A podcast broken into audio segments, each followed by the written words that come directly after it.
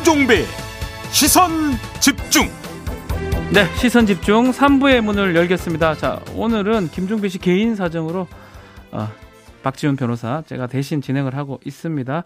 자, 매주 화요일에 만나는 정치 견제학 시간입니다. 국민의힘 김재원 최고위원과 함께 어제 있었던 대선 후보 첫 법정 TV 토론 또 대선 현안들 두루두루 좀 살펴보도록 하겠습니다. 안녕하십니까? 네, 안녕하세요. 네. 자, 어제 토론 다 보셨을 건데 총평 좀 부탁드리겠습니다. 그 조금 그 분위기는 조금 격하기는 한데요. 음. 내용은 아주 충실했다고 생각합니다. 네. 그리고 또 어, 경제 문제를 주된 이슈로 그 다뤘었는데요. 역시 후보들 간의 그 경제 문제를 보는 시각 차이가 컸고 네.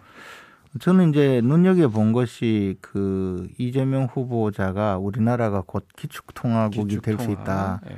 뭐 그런 말씀하신 것 보고 이 경제가 아니고 그 경제에 대한 지식은 정말 허경영 씨만큼도 없구나 뭐 그런 음. 생각은 좀 했었습니다. 음. 기축통화가 무슨 경기도 지역 화폐인 줄 아는 건지 오늘이 상품권 정도로 생각하는 건지는 몰라도 그 정도의 경제 지식으로 경제를 다루었다가는 참 나라 거덜내겠다 그런 어. 생각했습니다. 그저 모든 내용이 결국 나라 곳간 털어먹을 그런 생각만 하더라고요. 아, 예.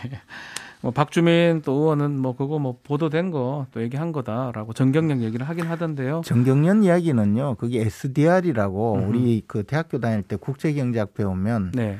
SDR이라고 해서 IMF의 특별 인출권이 있거든요. 그 네. 특별 인출권을 구성하는 그 SDR을 구성하는 다섯 개국 통화가 있어요. 미국, 영국 뭐뭐 이렇게 음. 해가지고 거기에 우리나라도 들어갈 여지가 있다. 우리나라가 음. 뭐 어, GDP 10대 강국이고 뭐 이러면서 근데 이제 그거하고 다르다. 기축 통화는 아하. 전혀 다르죠. 그거는 정말 그 달러하고 경기도 지역화폐 수준으로 달라요. 알겠습니다. 요 질문 좀 드려야 될 것 같은데 이 토론 직후에 다른 후보들은 또 기자들하고 백브리핑 형식으로 얘기를 했는데 윤 후보는 그냥 가버렸어요. 네. 뭐 일각에서는 좀 화난 거 아니냐 토론 제대로 안 돼서 이런 얘기가 있던데요.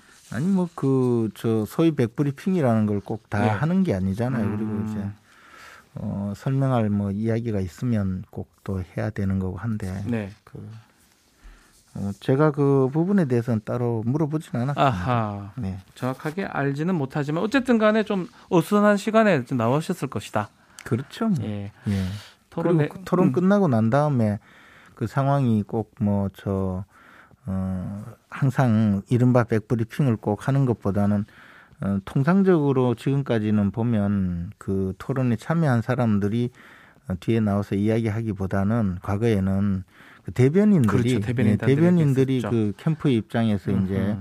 어, 그 브리핑을 하는 것이 왜냐하면 후보자가 혹시 어, 그 토론 과정에서 이야기하지 못한 것을 밖에서 이야기하는 과정이 그렇게 썩 매끄럽지 못한 경우가 있거든요. 음. 그보다는 차라리 이제 그 토론은 토론을 완전히 끝내고 그 보통 어, 주로 수석 대변인들이 미리 좀 메시지를 마련했다가 그 백브리핑을 한 것이었는데 음, 이제는 후보자들이 너무 많이 노출되다가 보니까 소위 백브리핑을 하지 않은 것이 음흠. 약간 그러네요. 이례적인 것처럼 어, 그렇게 치부가 된 것 같아요. 알겠습니다. 토론 내용도 좀 짚어보도록 하겠습니다. 자, 어제 경제 분야였었는데요. 자, 우선 이재명 후보가 줄곧 경제에 유능한 후보다 요 강조를 해왔고 또 윤석열 후보는 좀 경제 약하다 이런 평가 또 프레임이 좀 있는 것 같은데 두 사람의 어떤 어제 토론 경제 관련된 평가를 어떻게 하고 계십니까? 그러니까 저 이재명 후보는 처음부터 끝까지 나라 곳간 털어먹을 국리만 음. 곡간처럼 얘기했잖아요. 먹는다. 예. 어, 그리고 가장 중요한 것이 이제 음. 그 우리나라의 그 어떤 국가 부채 수준 네. 그에 대한 개념이 워낙 다르기 때문에 지금 어 우리가 이제 건전 재정 내지 재정의 저 그 재정 준치까지 마련해서 일정 수준 이상의 국가 부채는 어 그 좀 더 이상 부채가 올라가지 않도록 하는 네. 관리 지침이 있거든요. 우리나라가 뭐 이른바 뭐 40%뭐 이런 관리 지침을 둔 이유가 음흠. 우리는 사실 외국에서 다른 나라 정부와는 달리 우리가 정부가 그 책임져야 될 또 다른 그 보이지 않는 잠재 부채가 많아요. 부채가 더 많을 것이다. 예를 들어 아니 그냥이 아니고 예를 들어 네. 공무원 연금이라든지 아하. 또 이제 에, 국영 기업체. 에, 또는 국가가 관리하는 여러 가지 그 기업 관련 기업체라든가 뭐 그 공공 기금들이 많이 있거든요. 네. 그럼 예를 들어 어 당장에 이제 우리가 이야, 이야기할 수 있는 것이 공무원 연금이라든가 또 건강보험 또 군인연금. 어, 이런 그 연금에 대한 부채와 그다음 국영 기업체 또 지방 공기업까지 만약에 지방 자치단체 지방 정부의 부채까지 모두 집어넣게 되면 이 부채가 눈덩이처럼 커지거든요. 네. 커질 것이다. 우리가 그것을 특히 이 국민연금의 경우에는 나라에서 운영하는 연금이기 때문에 사실상. 국민연금이 고갈되면 정부가 이것을 해결해 주지면 않으면 안 돼요. 그러면 이 국민연금까지 만약에 정부에서 보증을 하면 음흠.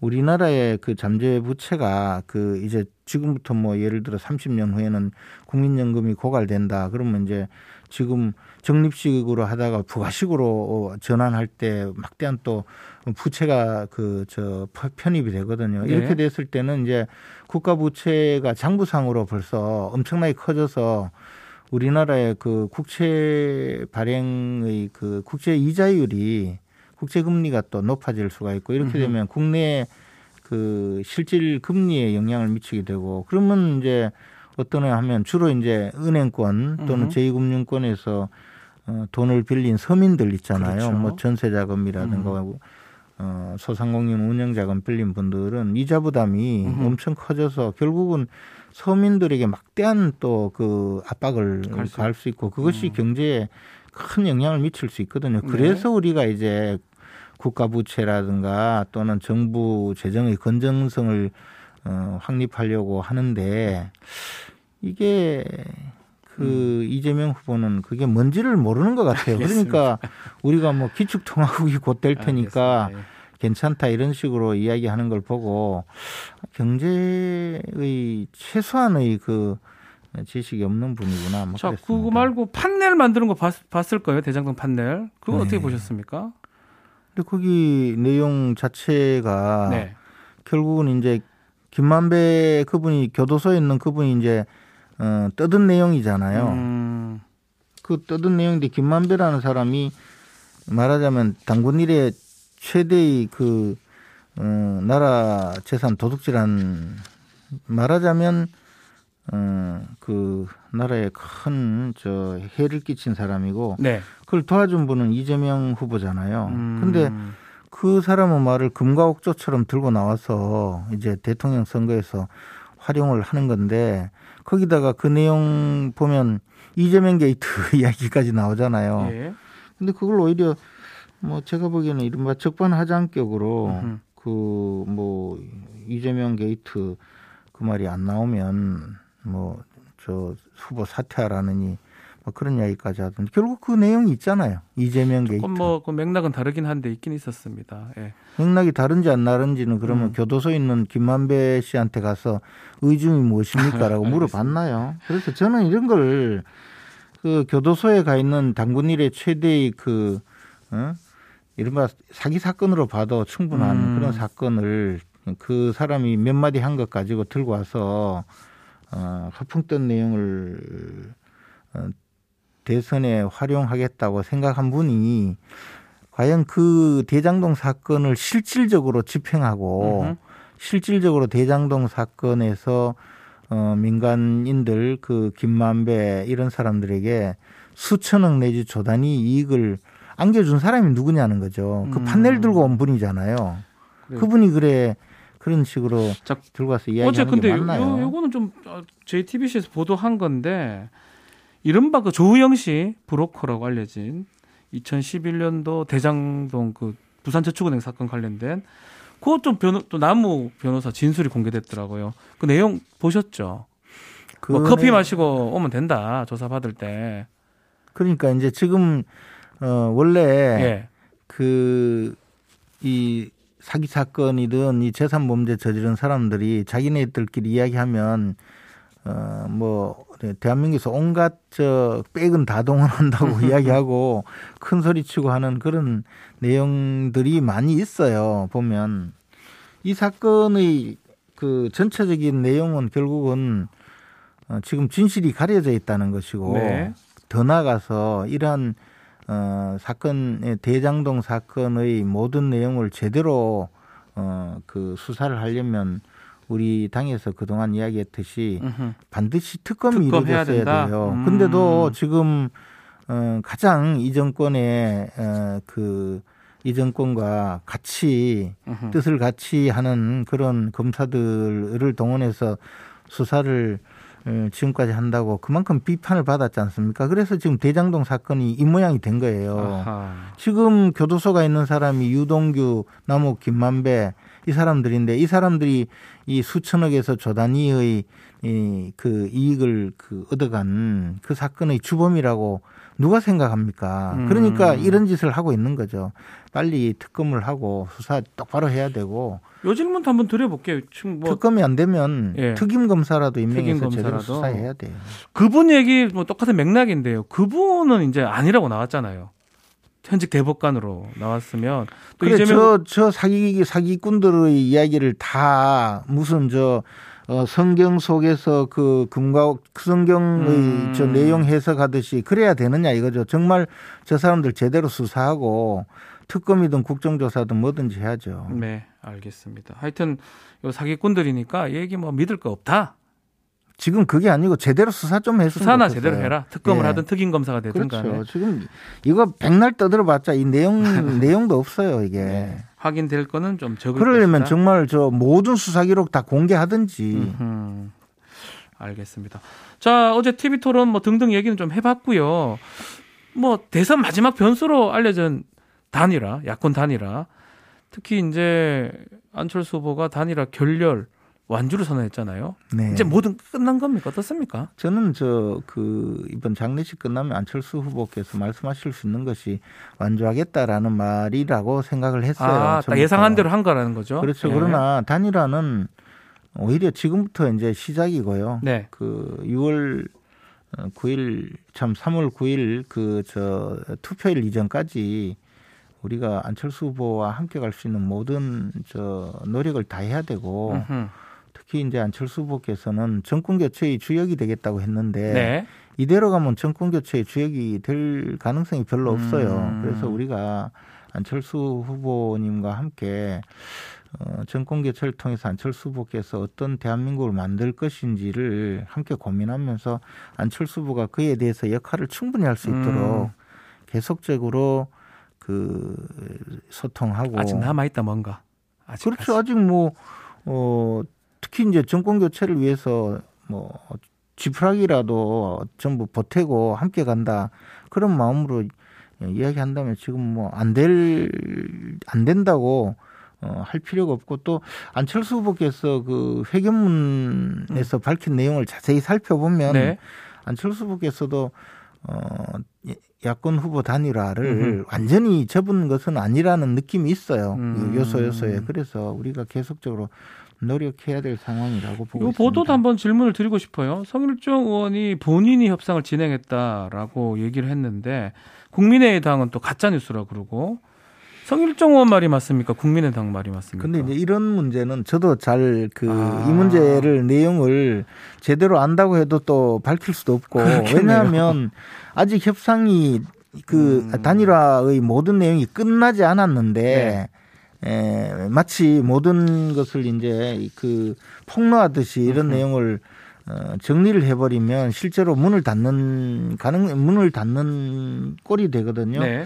저는 이런 내용은 뭐 그 덮어두고 지금 지금부터 계속 어 노력을 하고 특히 이제 어, 아마 성일종 의원 입장에서는 지금 이렇게까지 진행이 되었는데 아, 갑자기 저 어, 단일화 결렬 선언을 하니까 뭔가 음흠. 그에 대해서 해명하느라고 말씀하신 선의라고 보여지는데요. 음흠. 그뿐만 아니고 그보다도 더 많은 이야기가 있었어도 계속적으로 거기 연장선으로 그 진행을 해가야 되죠. 그리고 음. 이제부터는 후보가 직접 그 소통할 수 있는 윤 후보가 안 후보한테 예. 어, 그런 방식 또는 저 양쪽 후보가 진짜 대리인을 음. 지명해서 어, 세부적인 이야기를 좀 할 수 있다면 그것이 훨씬 효과적이라고 봐요. 지금처럼 어, 개개 의원들이 저 음. 자신의 노력으로 접촉을 해서 이렇게 진행되고 있다라는 것보다는 후보의 어, 특명 정권을 받은 그런 특사가 사가 어, 서로 간에 대화를 하는 것이 좋죠. 알겠습니다.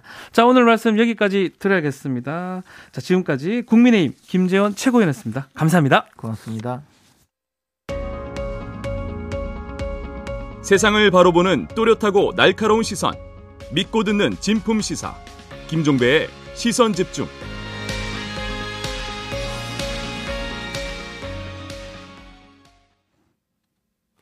저희가 김종인 전 비대위원장과 인터뷰가 예정되어 있었는데 오늘 방송 중에 연결이 조금 어려울 것 같습니다. 그래서 저희는 이번에는 정의당 쪽으로 가려고 합니다. 박원석 정의당 공보단장 전화 연결되어 있습니다. 안녕하십니까? 네, 원장님? 안녕하세요. 네. 자, 어제 토론 보셨을 건데 총평 네네. 부탁드리겠습니다. 어떻게 보셨습니까? 음, 어제 토론이 이제 세 번째 아, 네 명의 후보가 모여서 하신 토론이었고 네. 또 법정 토론으로서는 첫 번째였지 않습니까? 네. 에, 그리고 이제 경제 분야가 국민들이 이번 대선에서 어, 후보들이 어떤 생각을 갖고 있는지, 어떤 비전을 갖고 있는지 가장 궁금한 분야이기도 한데요. 어, 전체적으로 후보들 간에 갖고 있는 생각의 차이가 국민들한테 좀 전달되지 않았을까라는 생각이 들고 네. 특히 이제 저희 심상정 후보와 어, 나머지 세 분의 후보 간의 그 이 경제 비전이나 정책의 차이가 크고 또 세 후보 간에는 오히려 유사성이 많은데 에, 그런 점이 잘 드러나도록 음흠. 어, 준비를 했고 어, 그런 것이 잘 전달됐다고 저희는 평가하고 있습니다. 뭐 우리 심상정 후보가 워낙 토론에 강하다 이렇게 알려져 있는데 네. 근데 좀 답답한 게 있었을 것 같아요. 토론 끝나고 나서 후보들이 의리가 없다 이런 얘기를 했었어요. 네. 막 주도권 토론 때문에 그런 것 같기도 하고요. 네. 네, 이게 이제 지난 대선 토론 때부터 저희가 이제 느끼는 문제 의식인데 네, 주도권 토론에서 한 후보가 두 사람 이상 이렇게 질문하도록 돼 있지 않습니까? 그렇죠. 그러니까 심상정 후보가 거의 질문을 받지를 못해요. 빠졌어요. 어제도 예. 초반에 9분 음. 동안 아, 본인의 주도권 토론하고 30분을 그냥 그 자리에서 서서 다른 네. 후보들 간의 공방을 지켜봤는데요. 아, 이건 아마 조금 룰의 시정이 뭐 이번 대선 중에는 쉽지 않다 하더라도 이미 결정된 거기 그렇죠, 때문에 그렇죠. 차후라도 좀 필요하지 않을까 음흠. 싶습니다. 음. 에, 그렇게 되면 그렇지 않으면은 이게 토론에서 어, 일정 시간 동안 그것도 상당한 비중의 시간 동안 네, 특정한 후보가 삭제되는 음흠. 이런 결과가 나오거든요. 그렇죠. 네. 그 어제 뭐 후보께서는 후보들이 의리가 없다고 말씀하셨는데 그 뭐 이 대선 토론에서 의리로 해소할 수 있는 문제는 아니고. 어, 어떤 룰에 조금 좀 교정이 필요한 게 아닌가 음흠. 그렇게 문제의식 갖고 있습니다. 자, 어제 제가 좀 기억나는 게 좀 우리 심상정 후보가 윤석열 후보한테 주식 양도세 폐지 물으면서 이거 왜 생기는지 아느냐 질문을 네, 했는 네, 것 네. 같은데 네. 이게 핵심의 좀 질문 아니었나 싶은데요.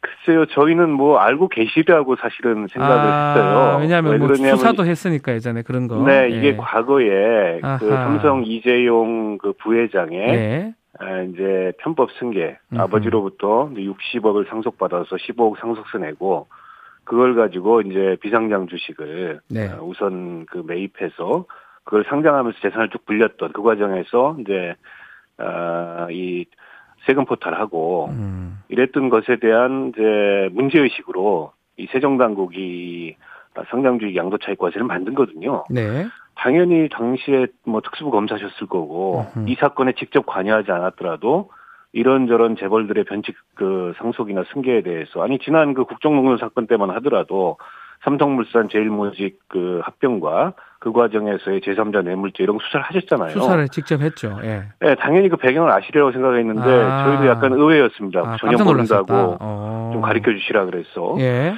그 저희가 그 질문을 한 이유는 음흠. 어, 삼성이 지금 한 12조 원 정도의 상속세를 내야 됩니다. 음흠. 이건희 선대 회장으로부터 지금 주식을 물려받았기 때문에. 네. 근데 그 상도세를 주식을 팔아서 내겠다. 그리고 올해 같은 경우만 하더라도 한 2조 3천억 원 정도의 그 매각 계획이 있다. 음. 대주주들의 그 네. 일가에. 그러면 지금 윤석열 후보 말씀대로 이 양도차익 과세를 폐지하게 되면 그분들이 언제 그 주식을 취득했는지는 모르겠으나. 당시 취득가와 지금 이 가격이 굉장히 다를 거란 말이에요. 네. 예전에 취득을 했을 테니까 그로 인한 양도 차익에 대해서는 세금을 한 푼도 안 내도록 하자는 거냐. 이 시점에 그런 얘기를 하는 게 도대체 무슨 저희를 갖고 그런 제안을 하신 거냐 이걸 음. 물었는데 아예 그 이 주식 양도 차익과세 입법 배경을 모른다고 모르니까, 하셔서 음, 어, 조금 의외였습니다. 답답했었다 그런 네. 뜻이네요. 자, 우리 심상정 후보가 또 이재명 후보한테 또 나를 세우는 모양새였어요. 유능한 음. 경제대통령 얘기를 했는데 예, 예. 그거 뭐 특정층만 위한 대통령, 경제대통령 아니냐. 이렇게 평을 내려도 될까요? 특정층이라기보다도요. 네. 수량적 목표를 내세우셨어요. 아. 세계 5대 강국 예. 5만 불, 예. 뭐 코스피 5천. 이제 이명박 대통령 이후에 15년 만에 그런 공약이 대선 후보한테서 나왔는데 음흠. 당시에 이명박 후보가 내세웠던 국민소득 4만 달러 그리고 뭐 코스피 3천 이거 아직도 달성이 안 됐습니다. 아, 어떻게 달성하시겠냐 이걸 물은 거예요. 예. 근데 지금 이재명 후보님 말씀대로 하려면 경제가 연평균 7%에서 9%씩 성장을 해야 됩니다. 근데 그거 지금 가능하지 않잖아요. 저는 대선 후보가 뭐 유능한 대통령도 좋고 경제, 경제 대통령도 좋은데 혹세 무민해서는 안 된다. 음. 이 말씀을 드리고자 했던 거고 또 한 가지는 네. 지금 부동산 정책이 경제 정책에 있어서 국민들이 가장 궁금해하시는 바잖아요. 그렇죠. 근데 이명박 저, 그 문재인 정부 부동산 정책 실패했다고 자인하시면서 제시하시는 대안이 윤석열 후보하고 똑같아요. 음흠. 규제 완화하고 감세하고 공급 폭탄 내리겠다. 아니 그러면 문재인 정부의 부동산 정책은 실패했고 그 대안은 국- 국민의힘과 똑같다면 이거는 정권 교체의 정당성을 오히려 이재명 후보가 강화시켜주고 있는 거 아니냐. 아하. 이 질문을 드렸는데 본인은 좌파도 우파도 아니고 국민한테 도움이 된다면 다 한다. 음. 아니 그럼 제가 반대로 묻고 싶습니다. 문재인 정부의 실패한 부동산 정책은 좌파 정책이었나요? 음흠. 근데 어제 이재- 이재명 후보께서 그에 대해서 제가 보기에는 상당한 동문선답을 하셨다고 생각합니다. 그러네요. 알겠습니다. 이 토론이 좀 거듭되면서 좀 민심이 좀 변하고 변할 수 있다. 이렇게 보고 계십니까? 음, 이제 토론이 그 선거 결과에 미친 영향이 얼마일지는 네. 잘 모르겠습니다. 사실은 음. 뭐 전문가들마다 의견도 다르시고. 어, 근데 이제 토론이 거듭되면서 선거 막판에 쟁점이 좀 뚜렷해지고 예. 또그 쟁점에 대해서 유권자들의 의견이 형성이 되고 예. 어, 뭐 그런 영향을 좀 주지 않을까 음흠. 아, 이런 생각이 들고요. 사실. 토론에서 네. 누가 토론을 잘했다 잘못했다 이런 거는. 에, 어떤 인상 비평 이상의 네, 큰 선거 결과에 영향을 미치는 요소는 아니라고 봅니다. 야권 단일화가 마지막 또 이슈가 되고 있는데 네. 야권 단일화 가능성이 있는지 또 어제 토론회 보면서 안철수 후보라든 좀 강한 모습이었거든요. 어떻게 보셨습니까? 음, 어제 보니까 두 후보 간의 긴장감이 좀 높아졌더라고요. 예. 어, 안철수 후보가 기자회견 하신 내용만으로 보면 아하. 어, 야권 단일화는 거의 결렬이 된 걸로 보입니다. 다만 이제 기자회견의 말씀과 어, 또 실제 결과가 어떻게 나타날지는 어, 정확하게는 뭐 지금 예단하기가 어렵고요. 네. 또 양당 관계자들 사이에서 흘러나오는 얘기를 보면 특히 국민의힘 쪽에서는 아직도 가능성이 있다. 아하. 이런 말씀들을 하고 계신데 어떤 근거에서 그 말씀을 하시는지는 제가 모르겠으나 아무튼 지켜보겠습니다. 다만 안철수 후보께서 정권 교체는 기득권 교대고 음흠. 정치 교체 시대 교체로 나아가야 된다. 이걸 표방하면서 이번 대선에 출마를 하셨는데 네. 만약 아, 또다시 그 야권 단일화를 선택을 하신다면 단일화를 선택을 하신다면 출마 명분과는 좀 모순되는 거 아닌가. 음흠. 그러면 과연 안철수 정치의 뭐랄까요 가치 생명력 이런 것이 남아 있게 될, 수- 될까 아, 그런 점에 대해서는 전좀 걱정이 됩니다. 이건 뭐 짧게 질문 드릴게요. 심상정 이재명 단일화 가능성 불가능한 얘기입니다. 아 불가능합니까? 예. 네, 괜히 여쭤봤네요. 네.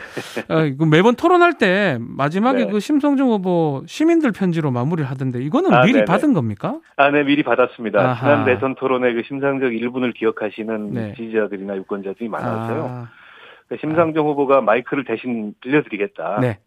아, 특히 이제 지워진 사람들이라고 하는 정말 목소리가 네, 있지만 이번 알겠습니다. 대선에 목소리를 못 내신 분들 의견을 주시라 해서 의견을 받았고 알겠습니다. 그 의견을 대변하고 있습니다. 자 여기까지 오늘 말씀 듣겠습니다. 감사합니다. 네, 고맙습니다. 박원섭 정의당 공보단장과 함께했습니다.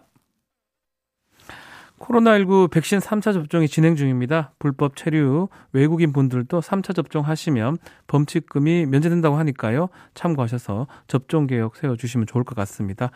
유튜브 연장방송 청기 누설은 아쉽지만 하루 쉬어가니까 양해를 부탁드리겠습니다. 저는 이만 물러가고요. 내일 어떻게 될지 저도 아직 모르겠습니다. 자, 그러면 본방사수 하면 되겠죠? 내일 본방사수 꼭 부탁드리고요. 내일 지켜보겠습니다. 감사합니다.